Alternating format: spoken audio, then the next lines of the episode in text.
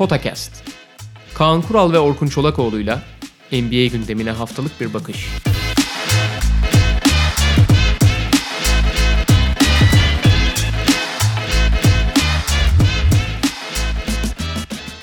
Merhaba, Podcast'a hoş geldiniz. Kaan Kural'la birlikteyiz. All Star sonrası NBA'de sezonun ikinci yarısı başlamak üzere bu gece başlıyor. All Star sonrası dönemi konuşacağız, ileriye dönük.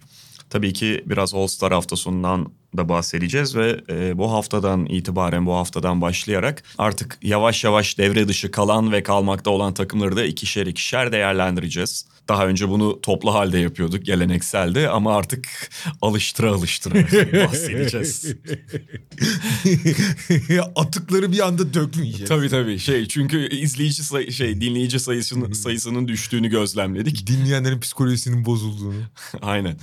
Ee, şimdi All Star hafta sonuyla başlayalım Kaan abi. Ee, tabii özellikle All Star maçı yeni formatla birlikte büründüğü hava ve özellikle son periyot. Hatta ben ona son bir buçuk diyeceğim. Çünkü üçüncü periyodun ortalarından itibaren diğer tarafta da farkı kapatma çabası vardı. Başarılı oldu ve uzun süre sonra en çok konuşulan şey haline geldi belki de All Star maçının kendisi. Smaç yarışması, bazen üçlük yarışması son yıllarda biraz All Star maçının önüne çıkar bir haldeydi. Ee, All Star maçının öylesine yapılan bir şeyden uzun süre sonra çıktığını gördük. Valla bir kere e, maçtan başla, başladık süper bir maç oldu. Yani hani özellikle son çeyreğinde yani resmen playoff atmosferi var. Nick Nurse de aynı şeyi söylemiş. Yani oyuncuların hakemlere itirazları, işte hücum fauller, birbirinin inanılmaz bir savunma konsantrasyonu falan. Hani bunu görmek istiyoruz. Hatta ben çok hafif abartılı olduğunu da düşündüm. Çünkü bu yani özellikle birkaç pozisyonda yani sakatlık riski ve açıkçası aşırı efor sarfı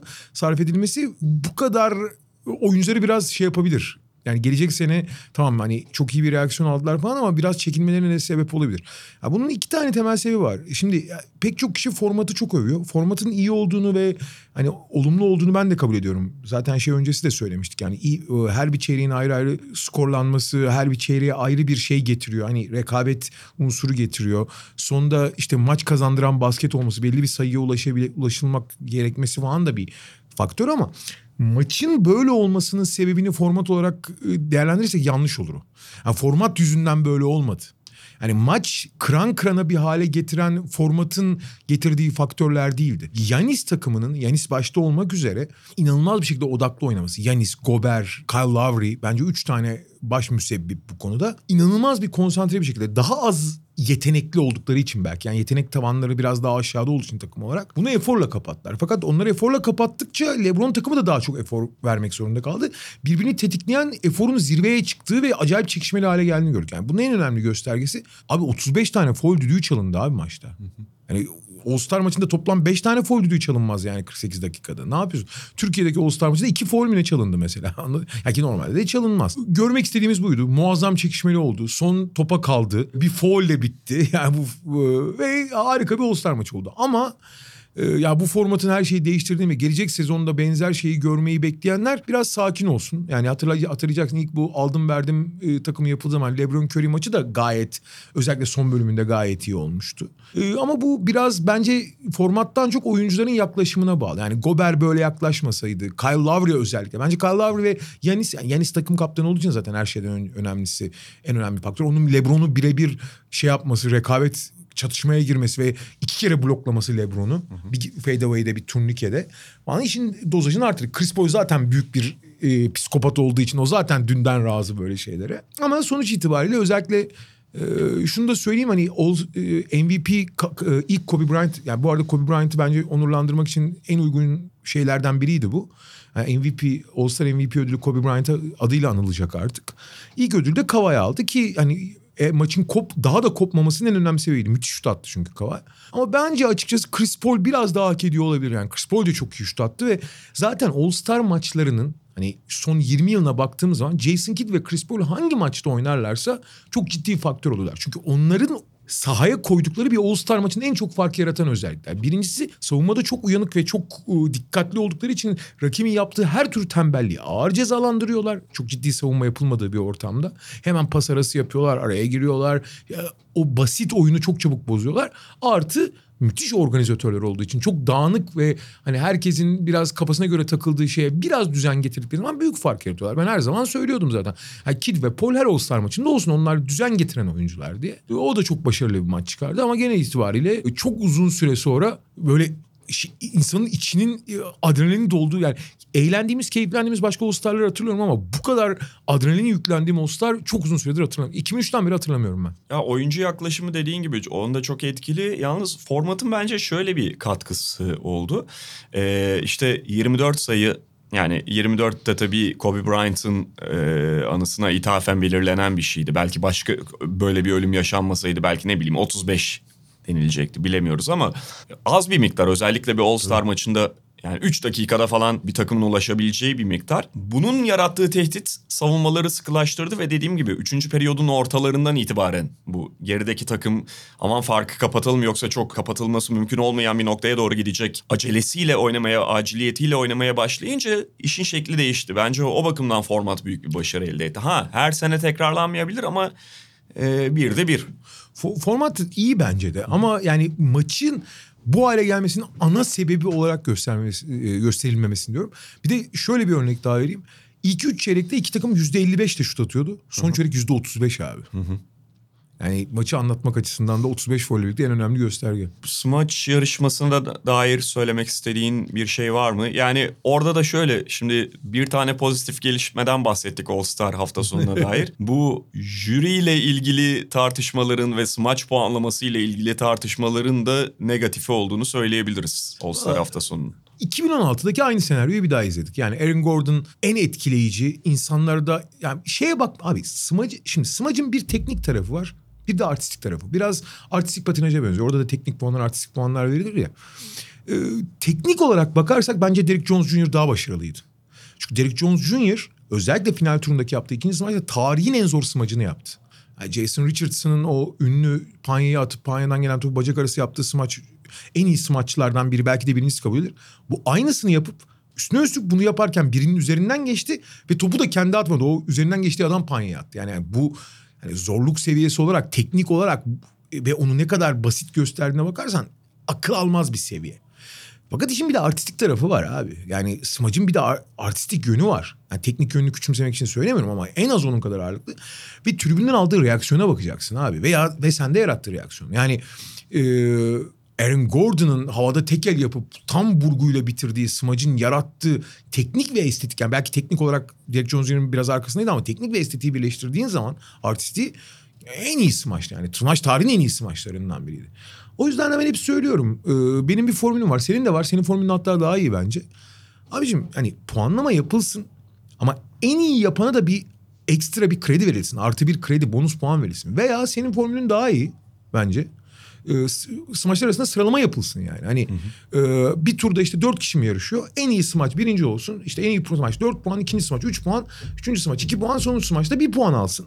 Böylece çok daha dengeli olur yani. Çok daha mantıklı olur oylama yani. Ya da şey abi yani şimdi bunu smaç yarışması gibi işte jüriye çok fazla süre veremeyeceğin akıcılık e, akıcılığın önemli olduğu bir organizasyonda yapmak ne kadar doğru ya da sonuçta bu resmi bir olimpiyat şeyi falan değil yani. Oraya eğlenmeye geliyor biraz da insanlar. Jüri de o kadar kafa patlatamaz belki ama 50 puan düşük kalıyor onları derecelendirmekte. Tabii, tabii. Orada e, bir fark yaratamıyorsun. Aynen öyle, aynen öyle. Yani çünkü alt sınırda şey yani 7'den düşük 7'den mi düşük puan 7'den 6'dan mı? 7'den yok. 7'den 35, düşük puan yok. Yani aslında 50 de bildiğimiz 50 değil ki. Evet evet 50 aslında 15. 50 aslında 15 yani. Haliyle burada şey çok düşük kalıyor. Derecelendirme aynen, için elindeki aynen. opsiyon çok düşük kalıyor. Ya sonuçta senin de söylediğin gibi bu bir eğlence e, ve ben her zaman şeyi söylüyorum. Yani akıllarda kalmak daha önemli burada. Yani Jason Richardson'ın o smacı nasıl akıllarda kaldıysa işte bir sürü smaç akılda kaldıysa Aaron Gordon da en çok akılda kalan olacak. İkisini de kazanamamasına rağmen. Ama iş bir yarışmaysa burada da belli bir adalet bekliyor insan. Yani adaletsizlik de insanı rahatsız ediyor. Ya ben Derek Jones Jr.'ın aynı 2016'da Zach Lavin olduğu gibi hak ettiğini düşünüyorum. Ama daha fazla hak eden smaç varken bu puanlama sisteminin bir adaletsizlik yarattığını da düşünüyorum aynı zamanda. Hı hı. Bu hak etmeyen kazandı diyemezsin aslında. Ben hak et, dediğim gibi 16'da Lavin'in de bu sefer de Derek Jones Jr.'ın da hak ettiğini düşünüyorum. Ama bu adaletsiz bir durum. Çünkü daha çok hak eden yani bu puanlama sisteminde olmasa daha çok hak eden biri vardı. Peki. E... Son olarak da şeyden bahsedelim. 3 sayı yarışması artık zaten e, ligin geldiği yeri düşündüğüm zaman 3 sayının standartı da çok arttı. Her zaman çok eğlenceli. Bir de son basketle bitmesi de hani yakıştı. Çok da güzel bir yarışma oldu. Onu çok standartları çok yüksek ve çok kaliteli bir yarışma oldu. Onu da takdir etmek lazım. Evet. Peki gerçek yarışmaya dönelim. Dönelim. Ee, özellikle tabii All Star arası sonrası her takım için değilse de belli takımlar için tamam beyler başlıyoruz ya da daha fazla dikkatimizi veriyoruz noktasıdır. Bir, bir de şunu söyleyeyim abi. Bu Adam Silver'ın bence en iyi yaptığı şeyler mi? All Star arasını gerçekten bir araya dönüştürmek. Hı hı. Yani özellikle All Star hafta sonunda oynamayan oyuncular. Oynayan oyuncular da zaten hani oraya eğlenmek için gidiyor. Küçük bir tatil ve kafa dağıtma ortamı oluyor. Ama gitmeyen oyuncular için bir hafta hatta sekiz gün boşluk oluyor. Hı hı. Abi bu NBA'in en kötü dönemdedir. Ocak sonu, Şubat başı falan filan. Böyle oyuncular iyice monotonlaşmış, iyice bıkmış olur. Gerçekten burada bir tazelenmek adına çok iyi olduğunu düşünüyorum. Ve herkes yeniden başlıyor gibi sezonu. Bu çok yararlı oluyor. Bunun iki senedir gördük örneklerini. Bu sene daha e, benzer bir şey göreceğiz Ke- bence. Kesinlikle şey futboldaki kış arası gibi ki NBA sezonunun ona çok ihtiyacı var. E, belli takımlar da işte bilhassa All Star'dan sonra bunun farkını yansıtıyorlar. Yani daha yarışmanın içerisinde ya da yakın yarışın içerisinde olan takımlar için o ara kıymetli hale geliyor. Şimdi bugün playoff içerisindeki, playoff yarışı içerisindeki, daha doğrusu resmi içerisindeki takımları kategori kategori değerlendireceğiz. Bundan sonraki dönemlerini değerlendireceğiz. Şansları nasıl gibi gözüküyor gibisinden. Tabii ki her takım eşit derecede şampiyonluk adayı değil. Belli e, takımların öncelikli hedefi playoff'a kendini atabilmek. Belli takımlar zaten yerini sağlamlaştırmış durumda. O kategorilere göre yorumlayacağız. Doğu'yla başlayalım Kaan Hı-hı. abi.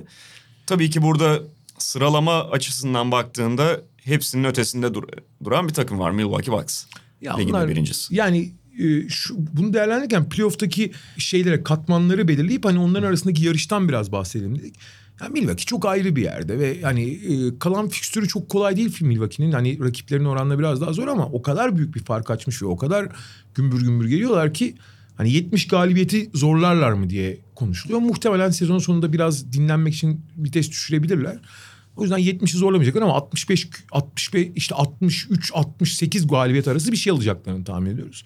Onlar çok ayrı bir yerde. Onlar birinci. Onları kimse zorlamayacak. Bence buradaki asıl büyük yarış ikincilik yarışı. Hı hı. Ve ikincilik yarışında iki takımın ayrıldığını görüyoruz. Yani hem oyun olarak hem şey olarak galibiyet sayısı olarak Toronto ile Boston arasında bir buçuk maç var ve ondan sonraki fark üç maç fark atmış durumda Boston. Hı hı. Fakat burada ikinci olmanın şöyle bir önemi var. Bir, ikinci olan yedinciyle eşleşecek ve altıncı ile yedinci arasındaki farkın dev devasa olduğunu söylemek lazım ilk tur için.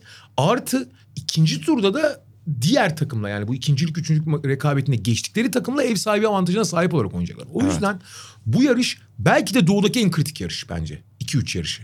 Toronto ile Boston arasındaki. Ve şimdi orada bu iki takımı hem birlikte değerlendirirsek hem ayrı ayrı her ne kadar Toronto şu anda önde olsa da bir buçuk maç farklı. Boston biraz daha nasıl diyeyim kağıt üzerinde ağır basan taraf diyebilirsin. Ama Toronto'da 15 maçlık serisi yeni bozulmuştu ve yani onca sakatlığa rağmen bunu yaptılar. Şimdi ha yine sezonun kalanında da sakatlık problemlerini yaşamaya devam edebilirler ama biraz sağlıklı kalabildiklerinde Toronto Raptors'ın da o çizgiyi devam ettirmesi çok mümkün. Çok mümkün. Boston da bu arada e, çok çok sağlıklı sayılmaz. Arada işte Jalen Brown maçlar Doğru. kaçırdı. Kemba da maçlar kaçırdı. Fakat ben Boston'ın yani Toronto'nun zaten çok bir normal sezona çok uygun, inanılmaz esnek, sağ içindeki rolleri de, rotasyonu da, sağ içindeki kimliğini de çok değiştirebildiğini gördük. Onlar çok uygun. Her ortama adapte olabiliyorlar. Maç sonunda pres kullanıyorlar, e, kutu ve bir yapıyorlar, alan savunması yapıyorlar ve bu normal sezonda çok fark yaratıyor. Ama Boston'ın daha emin adımlarla iyiye gittiğini düşünüyorum ben. Yani daha komple bir hani ana planlarını daha cilalayarak geliyorlar. Toronto belki personelle de bağımlı olarak, Nick Nurse'le de bağımlı olarak çok değişken bir takım. Bunda bir sakınca yok. Ama iyi bir şey ana planı e, cilalayıp da hani ona onunla birlikte esnek olmak bence biraz daha iyi gibi. Özellikle Jalen Brown'la Jason Tatum'un işte bir nevi Paul George, Kawhi Leonard klonlarına dönüşmesi bence onlarda fark yarattı ama bu yarışta özellikle normal sezondaki esneklik avantajı bence Toronto'yu bir yarım adım öne koyuyor. Hı hı. Ee, normal sezon normal sezon için. için. Ve bu ikincilik, üçüncülük yarışında ikinciliği alma, almak da gerçekten onların Boston'a karşı çok önemli bir avantaj yakalamasına sebep olabilir. Ha, diğer taraftan Boston Celtics'te bir NBA takımının normal sezon içerisinde elde edebileceği en büyük kazanımlardan birini elde etti ya da etmekte Jason Tatum'un gelişimi. Tabii tabii. Çünkü Hem de Jalen Brown abi ikisini ben ayırmıyorum. Doğru ama Jason Tatum sezon başında biraz fazla istikrarsızdı hatırlarsan. Yani bir maç çok iyi oynayıp ondan sonra böyle 17'de 4 falan atıyor. Son 20-25 günde Jason Tatum bir dakika arkadaşlar diye acayip bir öne çıkış sergiledi ve sezonun devamında bu daha da değerli hale gelecek tabii ki playoff'ta bir normal sezondan elde edebileceğiniz en büyük kazanımlardan. Jalen Brown'un bütün kariyeri öyleydi. Bu arada bu sene o dengeye oturdu. Ve yani kanatlar bu artık basketbolda en belirleyici pozisyon ve o ikisinin gelişimi e, Boston'ı çok ayrı bir yere koyuyor. Onları takip eden üçlü abi e, 4-5-6 için onların da kendi içindeki yarış önemli. Bir, bir kere 4-5 ilk turdaki ev sahibi olmak demek. 6 diğer takım yani diğer bir üst seviye takıma gidiyor demek. Fakat bu üç takım da çok ciddi iyi ama defekleri olan takımlar. Yani işte Philadelphia'nın zaten bütün defeklerinden hiç bahsetmeye gerek yok. Miami beklenmedik derecede katkı aldığı işte Kendrick Nunn, Duncan Robinson gibi beklen e, hatta Jimmy Butler yani Jimmy Butler'ın böyle bir role hem psikolojik hem teknik olarak soyunmasını çok beklemiyordu kimse. Bam Adebayo belki en çok gelişime kaydeden oyuncu. Bence o be, en beklenen gelişim aslında. Hı hı. Diğer oyuncuların katkısı bu kadar. Geliyor. Fakat bu yapının orta ve uzun vadede çok çok onları belli bir yerde sınırlayacağı çok belliydi ve bunu çok çabuk teşhisini koydular. Biliyorsun son 19 maçta 8 galibiyetler var. 8-9 gidiyorlar tek tökezlemeye başlamışlardı. Ve bu arada Petra ile hamleleri yaptı. Yani Andre Gadala, e, Solomon Hill ve e, Jay Crowder. Hani Solomon Hill belki biraz detay ama Jay Crowder ve Andre Gadala'nın alınması yani iki tane ka- fizikli kanadın alınması bu takımın en önemli eksiğini çok net bir şekilde doldurdu. Ama bu da aynı zamanda takımın yenilenmesi, yeniden kurgulanması anlamına geliyor. Burada Nan, Robinson gibi o belli şeyleri çok iyi yapıp belli şeyleri yapamayan oyuncuların ne kadar rol alacağını tekrar kurgulamak gerekiyor.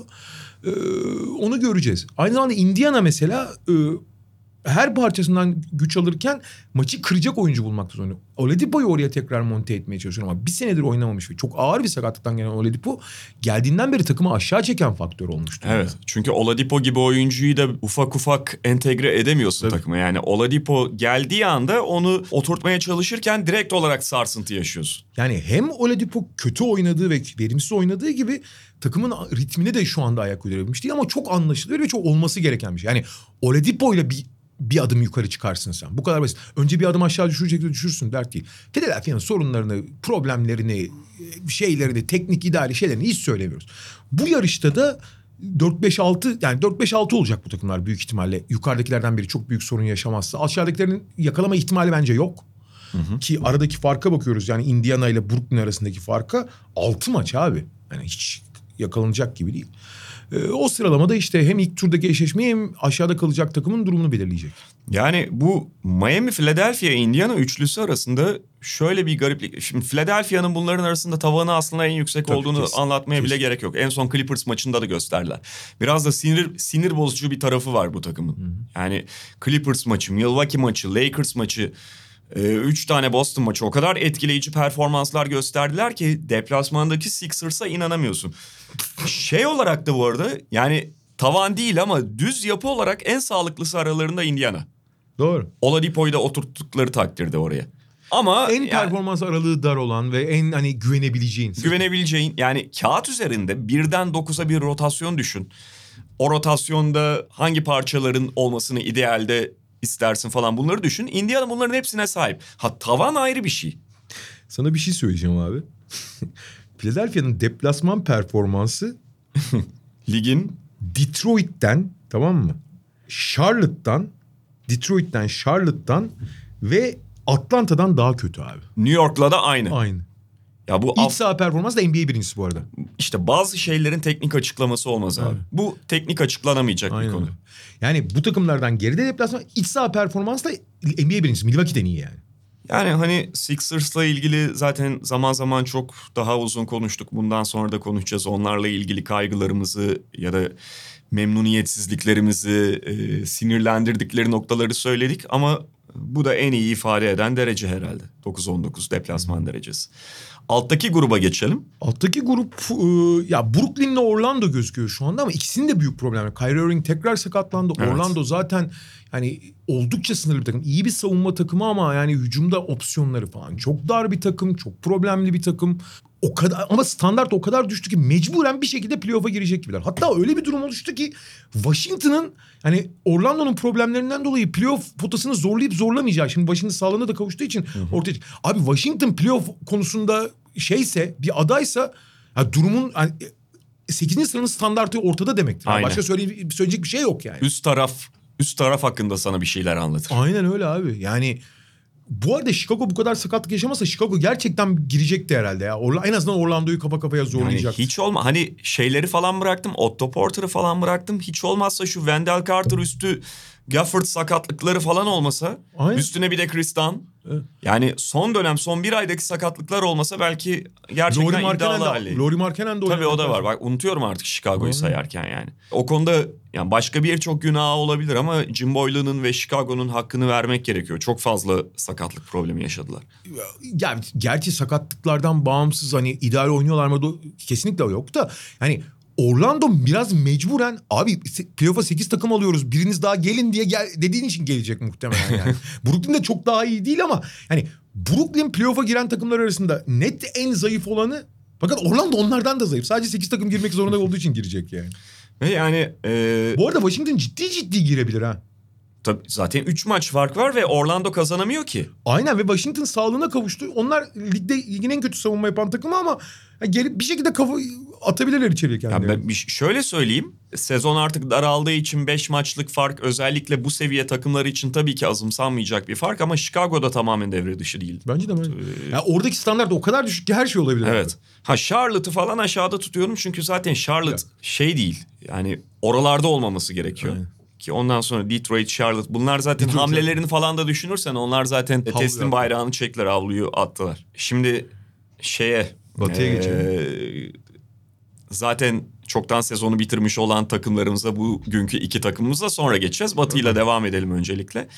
Lakers tam All-Star arası öncesinde çok kritik bir galibiyet aldı Denver Çok, çok karşısında. kritik. Çünkü Denver iyice dibine girecekti Lakers'ın. Ama bir anda aşağıya doğru tekmeyi attılar ve dört maçlık bir fark söz konusu. Şu anda Batı'nın zirvesinde kısmen rahat Lakers. Lakers da All-Star arasına bence çok tökezleyerek girdi. Özellikle o doğu turu çok kötü geldi onlara. Aha. Fakat aynı zamanda Clippers da çok tökezleyerek gelince o ara kapanmadı. İyi dur iyi gelen ve gerçekten ivme yakalayan Jokic çünkü MVP standartında oynarken bu Denver maçı da çok belirleyici bir maç oldu. Ve bence herhangi bir terslik olmazsa Lakers bence bir hamle yapmaması büyük dezavantaj onların şampiyonluk yolunda ama Batı birinciliği için gerçekten önemli bir hamle yaptı. Yani bundan sonra Lakers'ın gerçekten çok ciddi problem yaşaması lazım ki Batı birinciliğini kaptırsın. Evet yani normal Bu sezonu... arada Denver'ın kalan fikstürü de çok daha zor diğerlerine oranla onu söyleyeyim. Lakers için evet bence de normal sezonun kalanında hani bu birincilik konusunda çok büyük bir tehdit gözükmüyor. Ama bu başlı başına Lakers için bir de başarıdır eğer birinci batıyı bitirebilirlerse. Ama Lakers için herhalde konuşulması gereken özellikle kafa takımlara karşı yani gerçek anlamda şampiyonluk adayı diyebileceğin işte Clippers, Milwaukee, Philadelphia, Philadelphia derken hani tavanının yüksekliği açısından konuşuyorum. Boston Celtics bu takımlara karşı hep yenildi Lakers. Genel derecesi de çok parlak değil. Valla başka bir takım olsa bunu endişe edici bulur, verici bulurdum. Lakers açısından bence o kadar endişe verici değil. Çünkü LeBron o kadar iyi biliyor ki nerede ne kadar oynaması gerektiği, oynanması gerektiğini. Bu maçlarda belli mesajlar vermek için, belli ağırlık koymak için gerek o e, yüzde yüz zorlamak zorunda kalmam. Mesela Denver maçı öyle değil abi. Denver maçında o maçı kazanmak için oynadılar. Diğer maçlarda tabii ki kazanmak için oynuyor yanlış anlaşılmasın ama o ekstra çabayı, ekstra eforu vermek zorunda hissetmedi hiç kendisini. O Do- yüzden yani Lakers açısından ben endişe verici, daha az endişe verici diyorum. Endişe verici değil demiyorum. Yo o konuda haklısın sadece çok bariz iki teknik problemini ortaya çıkaran Ha, maçlardı. Bunların her biri. Birincisi şut problemi yani akıllı kapanan takıma karşı Lakers açmakta zorlanıyor. İkincisi de şey malum Ee, kanat savunması. fizikli kanat savunması. Aynen. Yani sezonun başın birinci maçından itibaren zaten aynı problemi konuşuyoruz. Denver'a gelirsek şimdi Denver tabii e, o maçı kazanamadı. Hemen arkasında Clippers var. Hatta onların arkasında da Utah Jazz var. Yani Denver'la Utah arasında bir buçuk maçlık fark söz konusu. Denver aslında kısmen biraz toparlanmış olarak girdi. Çünkü sakatların geri gelmesi ve tekrar o çekirdeği toplamaları önemliydi. Ne kadar takas döneminde beklediğimiz tarz bir takas yapamamış olsalar da. Ve ligin ilk iki ayına oranla yani e, kıyasla diyeyim çok ciddi bir rol değişimi oldu. Birincisi tabii ki yok hiç. Hani yani ilk iki aydaki yok işte son iki aydaki yok hiç arasında dağlar kadar var. Son iki aydaki yok hiç MVP standartında oynuyor. Artı Millsap'in sakatlığı Jeremy Grant'in rolünün büyümesine yol açtı ve Jeremy Grant'in ne kadar bu takım için nokta atışı olduğunu bir kere daha gördük. Evet işte Cemal Murray'de veya geri Cemal Murray'de bir ilerleme olmadığı gibi Geri Harris'te bir gerileme var bu sene ki hani olabilecek en kabus senaryo belki de. Ee, bu onları biraz zorluyor olabilir ama takım olarak performansları yükseliyor. Yok için etrafında çok daha iyi organize olmuş. Yani geçen seneki Denver'dan bir adım ileri gitmiş gibi görünüyor. Ama burada standart abi, seviyeyi belirleyecek olan kesin Michael Porter Jr. olacak. Bunların da sahip olmadığı yani işte Will Barton falan da iyi oynuyor ama Denver'ın da en büyük sorunu fizikli kanat. Ve yok iş dışındaki üretici. Çünkü Harris, Millsap, e, Grant, Murray falan hiçbiri üretemiyor. Ve tamam Jokic çok özel bir oyuncu ve Jokic bütün rakiplere çok ters geliyor ama ikinci dış üreticiye çok ihtiyaç var. Ve o potansiyele sahip. Tek oyuncu Michael Porter Jr. o yeteneğe de sahip.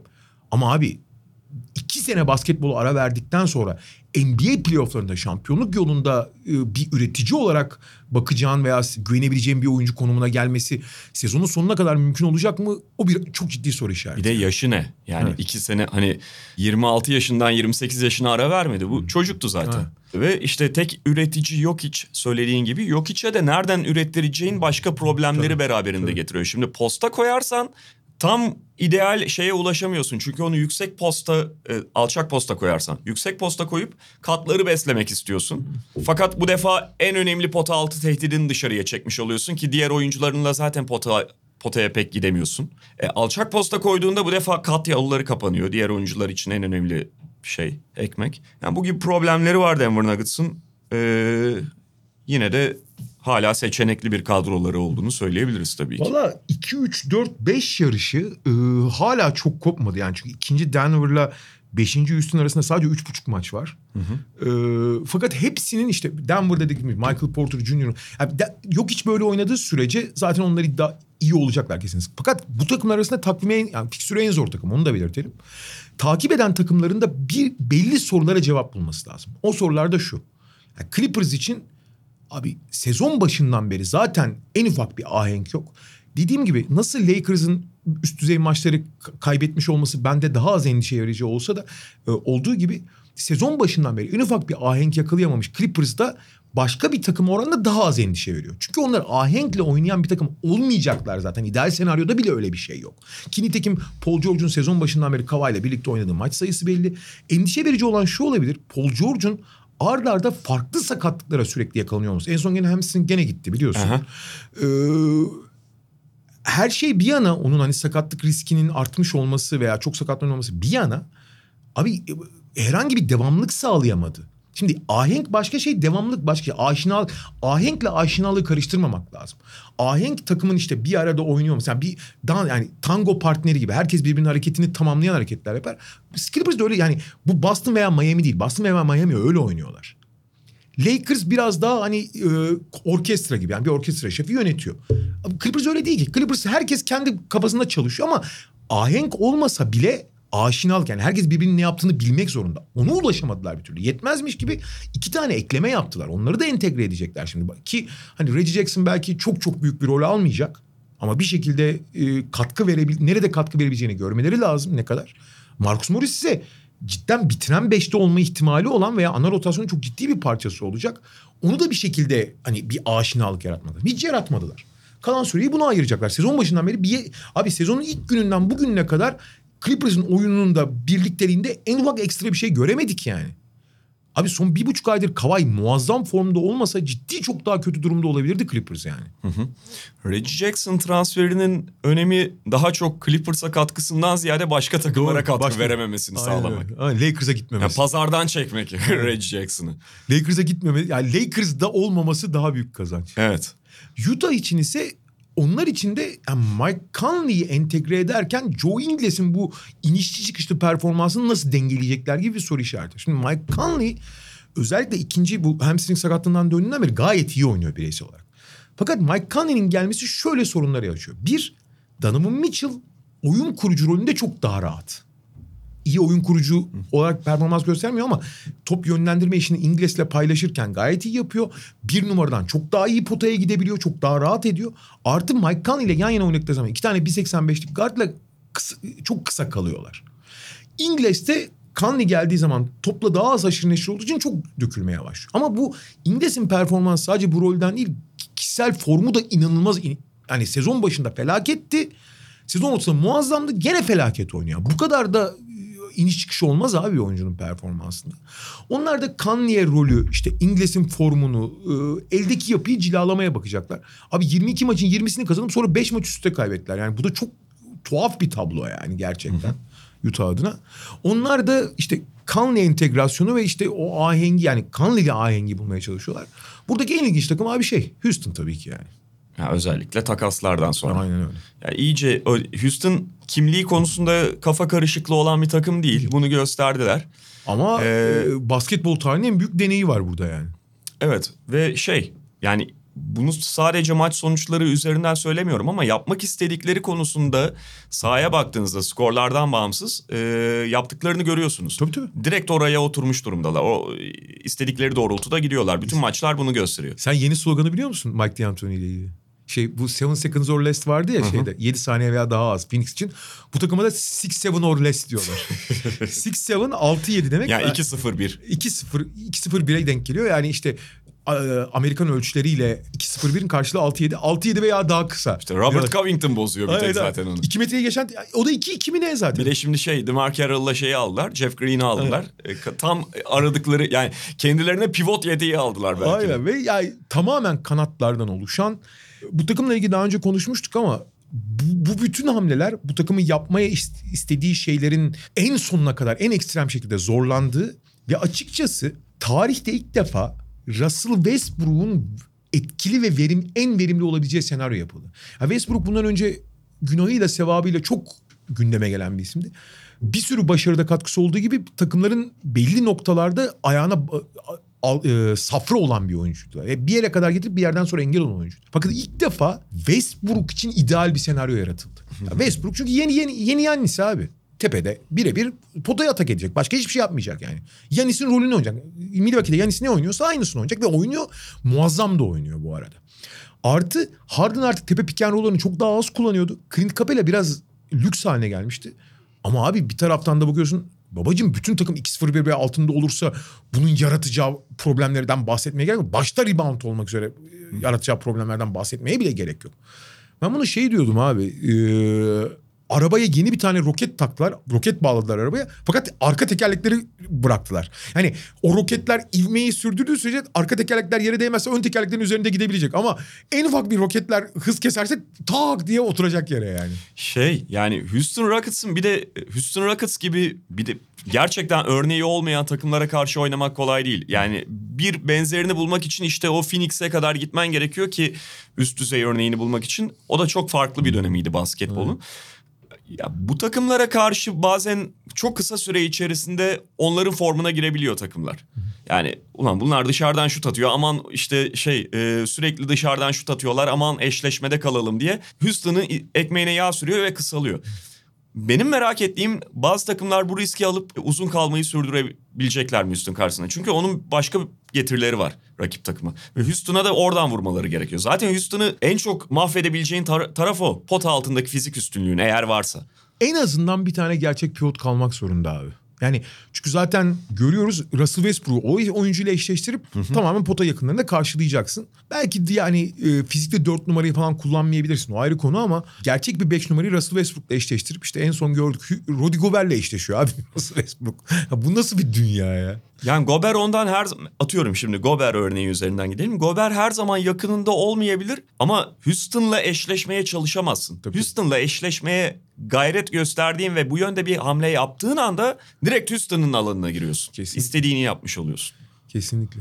Yavaş tabii her ne kadar bir buçuk maçlık fark olsa da sadece Houston'la Oklahoma City arasında Oklahoma City'den itibaren ayrı bir kategoriden bahsedebiliriz. Oklahoma City ve Dallas. O kategori. Oklahoma City ve Dallas 6-7'de aynı derecede şu anda. Doncic döndü ve şimdi aynı derece olduğu için hani Dallas'tan başlamış oldum ama Doncic sakatken bu ne kadar devam edecek ayrı bir konu onu göreceğiz. Fakat ufak bir kazanım elde etti Dallas. O da Porzingis'in kendine gelmesi. Zaten Doncic'le şu anda ortak bir verim üretmiyorlar. Hatta tam tersine Doncic'in varlığı Porzingis'e çok ket vuruyor. Son maçta birlikte iyi oynadılar. Biliyorsun. Ya ta- tabii ki bu tek maç. Yani çok şey çıkarılamaz. Porzingis topu elinde istiyor çünkü Aha. çoğu zaman. Hani mesela şey yapıyor. Doncic de ikili oyun oynayacak. Abi doğru düzgün perde bile yapmıyor. Yani sadece burada Doncic'in kabahati yok. Porzingis'in de çok kabahati var abi. Yani bir türlü birbirine uyum sağlamak için birbirine doğru adım atmıyorlar. Niye yapmadıkları da apayrı tartışma konusu. Yani sağ dışında mı çok samimi değiller bilemiyorsun ama birbirine doğru adım atmıyorlar. Ve bu da büyük problem diyor. Fakat daha büyük problem yani daha teknik problem bu takımın belki çok öne çıkmayan bir oyuncusuydu şeydi ama Dwight Powell'ı kaybetmek çok şey kaybetti. Çünkü Doncic'in en büyük verimi pick and roll'da. Ve abi en önemli pick and roll partnerini kaybetti. Zaten Porzingis'in en büyük günahı da o pick and roll partnerliği hiç yapmam, yapmıyor olması. Tamam devrilemiyor belki Porzingis ama Pap'la çok müthiş işler yapabiliyor zaten. Fakat o partnerliği hiç yapmayınca, doğru düzgün perde yapmayınca Doncic'in işi de çok zorlaşmaya başladı. Ki Doncic anormal yani James Harden vari bir yük taşıdığı için bugüne kadar fiziksel olarak da çok yıprandı bu süreçte. Ve oyununun biraz yıpranmayla bağlantılı olarak düştüğünü de görmüştük. E, Dwight Powell da ana şemanın çok önemli parçasına gidince diğer oyuncuların hepsi tamamlayıcı. Evet onları müthiş bir e, yapboz gibi kullanıyor Rick Carlisle. Ona hakkını teslim etmek lazım ama oyunu iki taraflı oynayan veya kendi yaratan oyuncu çok sınırlı. Yani onlar Doncic ve Porzingis'in üretimine muhtaçlar. Başka yani biraz De- Delon Wright hariç biraz üretebilen başka oyuncuları yok yani. Jalen Brunson da çok az üretiyor. Ee, Barea da üretiyor diyebilirsin ama onlar çok sınırlı, çok detay üretimler. Yani diğerleri kendine üreten oyuncular. Ne kadar ürettikleri de ayrı bir soru işareti zaten. Ama e, Porzingis ve Doncic'e muhtaçlar ve onların bir arada bir şey üretmiyor, bir arada üretmiyor olması esas problem gibi gözüküyor. Dwight Powell bu açıdan onların üretimini çok kolaylaştıran, özellikle Doncic'in üretimini çok kolaylaştıran bir faktördü.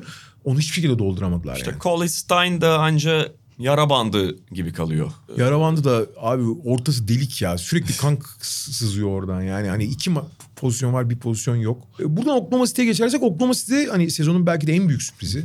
Yani bu sezonun en büyük sürprizi diyebilir miyiz Oklahoma City için? Olumlu Yani. anlamda evet diyebiliriz. Belki Memphis falan da hani belki bir ihtimal. Miami, Memphis, Oklahoma City beklentilerin en üstüne çıkan takımlar. Fakat onlar da çok farklı bir şey yapıyorlar. Onların başarısındaki sır da üç oyun kuruculu düzen. Ki bu oyun kuruculardan iki tanesi hani Shai Gilgeous Alexander en azından hani zayıf olsa bile e, uzun bir oyuncu ama abi Chris Paul ile Dennis Schroeder NBA'nin en küçük oyuncuları yani. Bir de Gilgeous Alexander'ı eklediğin zaman hani bu kadar küçük bir Galinari tamam uzun uzun ama o da çok sert bir oyuncu değildir. Hani bu kadar küçük bir takımın çok ciddi problemler yaşaması gerekiyor. Bu gardlı düzen rakipleri acayip sürklase ediyor. Öyle böyle sürklase etmiyor yani. Fakat buna adapt takımlar ne kadar adapte olabilecek maç sonlarında, ne kadar buna önlem alabilecekler onları da göreceğiz. Yani bu sürpriz faktörü bence bu farklılık faktörü yavaş yavaş etkisini kaybedecek gibi bence sezon ilerledikçe. Ediyor hatta. Ediyordu hatta. Yani evet. biraz sonuçlara da yansıdı. Evet. Memphis yani bundan sonrası zaten playoff'a kapak atma yarışı. Tabii bu Şimdi takımlar Memphis'in de orada ciddi bir avantajı var. Ama Ama 5 maç Portland'ın önünde e, pardon 4 Dört. maç Portland'ın önünde 5 maç San Antonio'nun önünde 5,5 maç New Orleans'ın önündeler. evet. Yalnız şöyle bir şey var abi. Memphis 30 takım içinde açık ara en zor fikstüre sahip kalan bölümde. Hem çok deplasman ağırlıkta hem inanılmaz derecede e, kazan yani e, playoff potasındaki takımlarla oynuyorlar. Korkunç zor bir fikstürü var. Nitekim e, algoritma modellemelerinde Memphis'in playoff şansını %20'lerde falan gösteriyorlar. Yani hani gerçekten çok zor. Tam tersine de takip eden takımlardan Portland ve New Orleans'ın fikstürleri de çok kolay. Portland'ınki e, yir- 30 takım içinde 25. New Orleans açık yani en kolay 5. fikstür.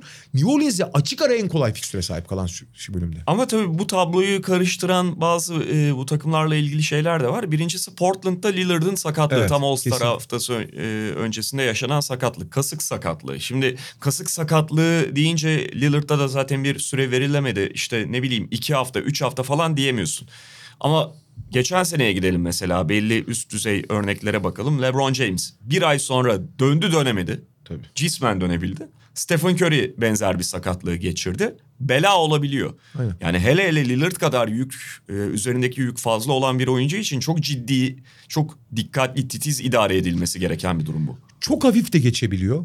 Yani bir haftada dönebiliyorsun yani ilk Avustralya'dan sonra. Fakat aynı zamanda e, hafif geçse bile nüksetme riski de çok yüksek. Yani bütün bir yaz dinlenmeden tam olarak iyileşmiyorsun ne olursa olsun. Dolayısıyla çok büyük bir perde var şu anda Portland'ın önünde. Yani Portland'la ilgili bir öngörü yapmak neredeyse imkansız bu sakatlık hakkında daha net bilgi sahibi olmadan. Ve Lillard'ın oynamadığını geçtiğim yeterince etkili olmadığı her senaryoda Portland için felaket. Bu arada Portland'da yani şey Zach Collins ay başında dönecek muhtemelen. Nurkic'in de dönme ihtimali. Onlara aslında destek geliyor ama abi Lillard'da bir şey olur. Olduğu senaryolarda geçmiş olsun deriz yani. Ee, Portland'la New Orleans arasındaki San Antonio çıldırtıcı bir istikrarsızlıkla karşımızda. Yani onları da bu istikrarsızlıklarından ötürü tahmin etmek çok güçleşti ama bildiğimiz ne var? Bu takım pek savunma yapamıyor.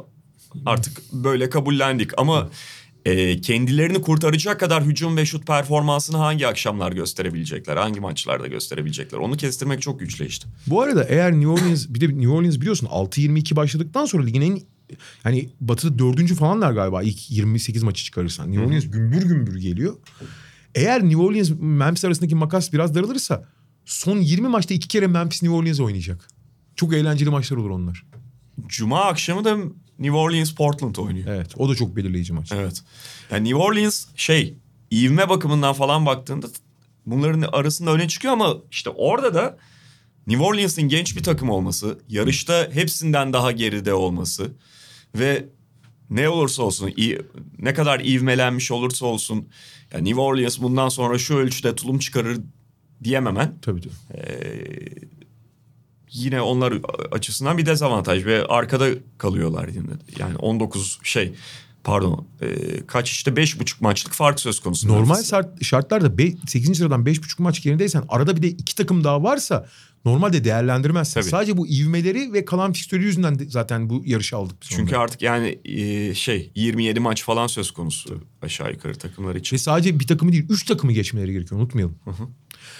Ee, ve e, son olarak da e, artık her hafta yapacağımız bir e, değerlendirmeye geldik.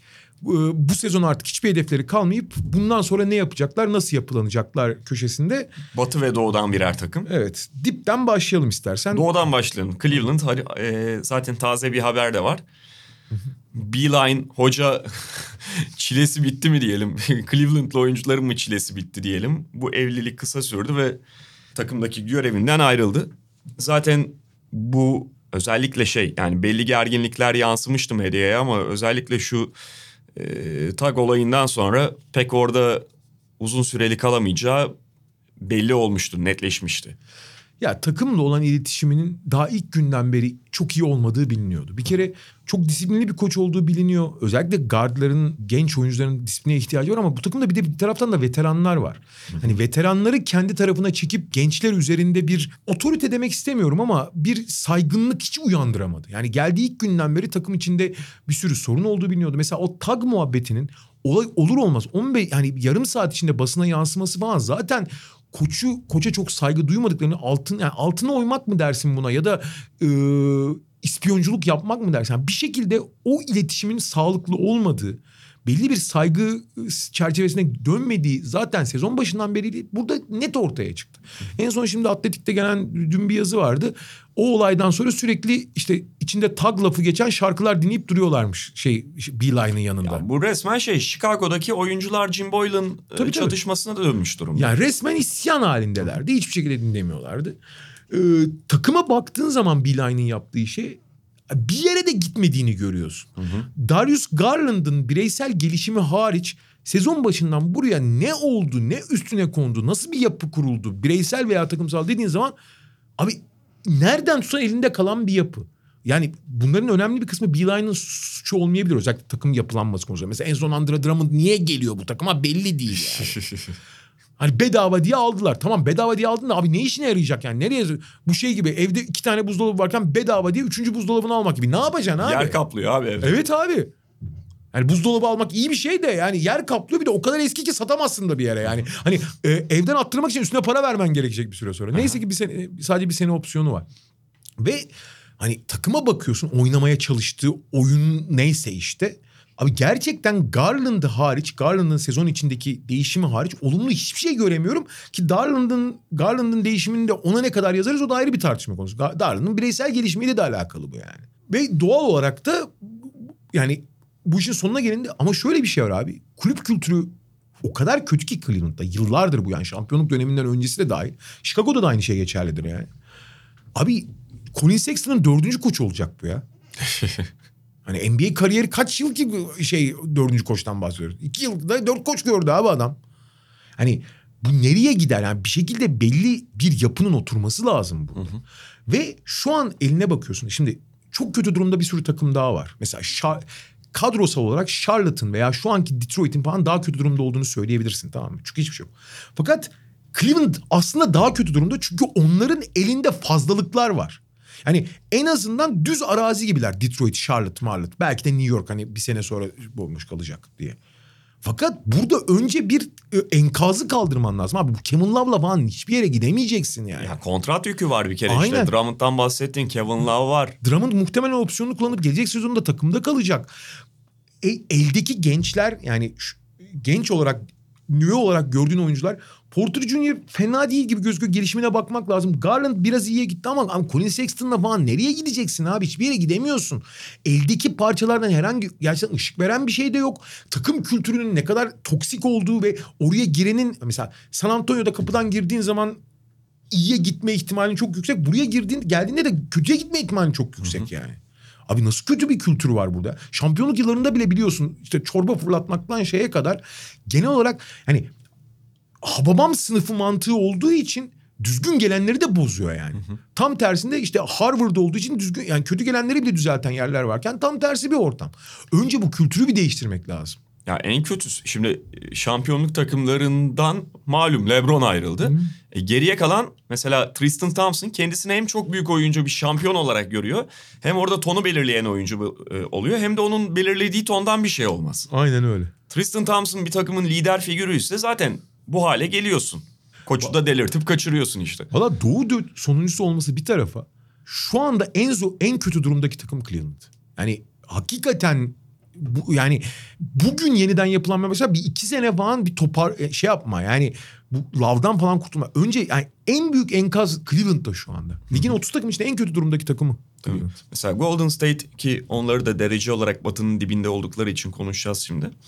Golden State'in durumu çok farklı malum. Çünkü bu sene onlar için çok ekstrem bir sezon oldu. Stephen Curry'nin, Clay Thompson'ın oynayamadığı bir sezon oldu. Bu ikisi oynayamayınca Draymond Green de oynadı ama oynamadı diyebiliriz. Onun o zaman etkin olduğu hiçbir şey anlam kalma, anlamı kalmadı evet. onun etkin hani olduğu şeyde. Zaten bir yarı yeniden yapılanma içerisindeydi Golden State. E, bu oyuncuların devre dışı kalmasıyla tamamen tuhaf bir sezona dönüştü bu. Bundan sonrası yani Stephen Curry Draymond Green ve Clay Thompson'ın etrafındaki bundan sonraki dönemin kadrosunu oluşturmaya çalışacaklar. İşte Andrew Wiggins hamlesini yaptılar. Ve ellerinde bu sene kendi draft hakları var. Muhtemelen ilk sıralarda olacak. Belki de ilk sırada olacak. Aha. Ve gelecek sezonki Minnesota draft hakkı var. Onun da en azından iyi olması bekleniyor. Ben Minnesota'nın gelecek sezonu playoff yapacağını falan zannetmiyorum. İlk üç korumalı belki ama yani muhtemelen olacaklar. Fakat şimdi Curry, Clay ve Draymond Green hala kariyerleri düşüşe geçmeden önce hala çok çok büyük bir güç. Bence 2016 yani Durant öncesi gösterdikleri tablo kadar iyi değiller yalnız. Hani herkes Durant geldiği zaman işte onların hala formunu konuşuyor. Abi öyle değil. Yani hiçbir zaman Clay Thompson için geçerli ama Draymond Green ve Stephen Curry asla 2016'daki seviyelerini bir daha çok, çok kolay kolay yakalayamadılar. Draymond Green'in kısa süreli işte playoff'ta falan yakaladığı oldu ama hani Curry ve Draymond 2016 2016-2017 seviyelerinin altındalar. Clay Thompson ayrı, ayrı. O Hı. aynı şeyde. Onun sakatlıktan nasıl döneceği de tabii bir soru işareti ama ne olursa olsun yalnız bu üçlü bir arada olduğu sürece abi bu bir başarı reçetesi. Hı. Fakat bu süreçte yani Durant ayrılırken bu sene takım kurulurken veya Durant varken de bir San Antonio gibi, bir Dallas gibi, ne bileyim bir Denver gibi ufak ve ilginç yan parçalar bulup düşük maliyetli minimum kontratlı onları kadroya adapte edip onlardan belli bir gelişim sağlamak konusunda da Golden State hiç iyi bir iş başarmadı abi. Abi işte en son Alec Burks'la Glenn Robinson'da gönderdiler. Elde kalan kadroya bakıyorsun abi şu anda Draymond Green hariç. Abi bunların hiçbiri üst düzey bir takımın rotasyon parçası olamaz yani. Bir tane bile olamaz.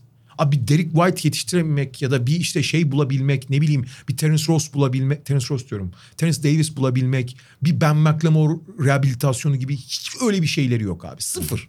Sıfır. Hani bu Eric Pascal'larla Jordan Poole'larla falan hiçbir şey olmaz abi. Hiçbir yere gidemez.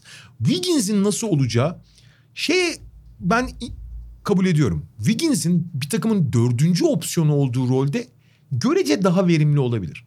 Ama abi Wiggins de o kabuğunun içinde belli bir seviyenin üzerinde performans vermesi gerektiği zaman tamamen şey kendini oyunun akışına bırakan herhangi bir fark yaratamayan bir oyuncu. Yani şöyle Wiggins'e evet dördüncü opsiyon e, rolü içerisinde Wiggins'ten daha fazla şey alabilirsin ama Wiggins'e dördüncü opsiyon rahatlığını hissettirmemen gerekiyor. Evet.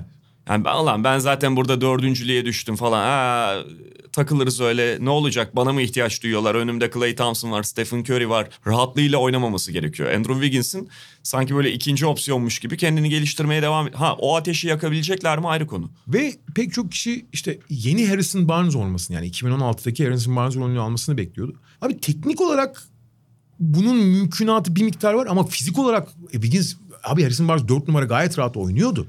Wiggins öyle bir şey oynayamaz abi. Mümkün değil yani. Hem fizik olarak yetersiz hem zaten öyle bir yırtıcılığı falan hiç olmadı ki Wiggins'in yani. Artı Barnes da başarılı bir proje değil abi sonuçta. Genel Yani- olarak baktığında. E, 2016 sezon 2016'da bel- belki de şampiyonun kaçmasının temel sebebiydi. Paramparça olmuştu playoff'ta. Yok olmuştu.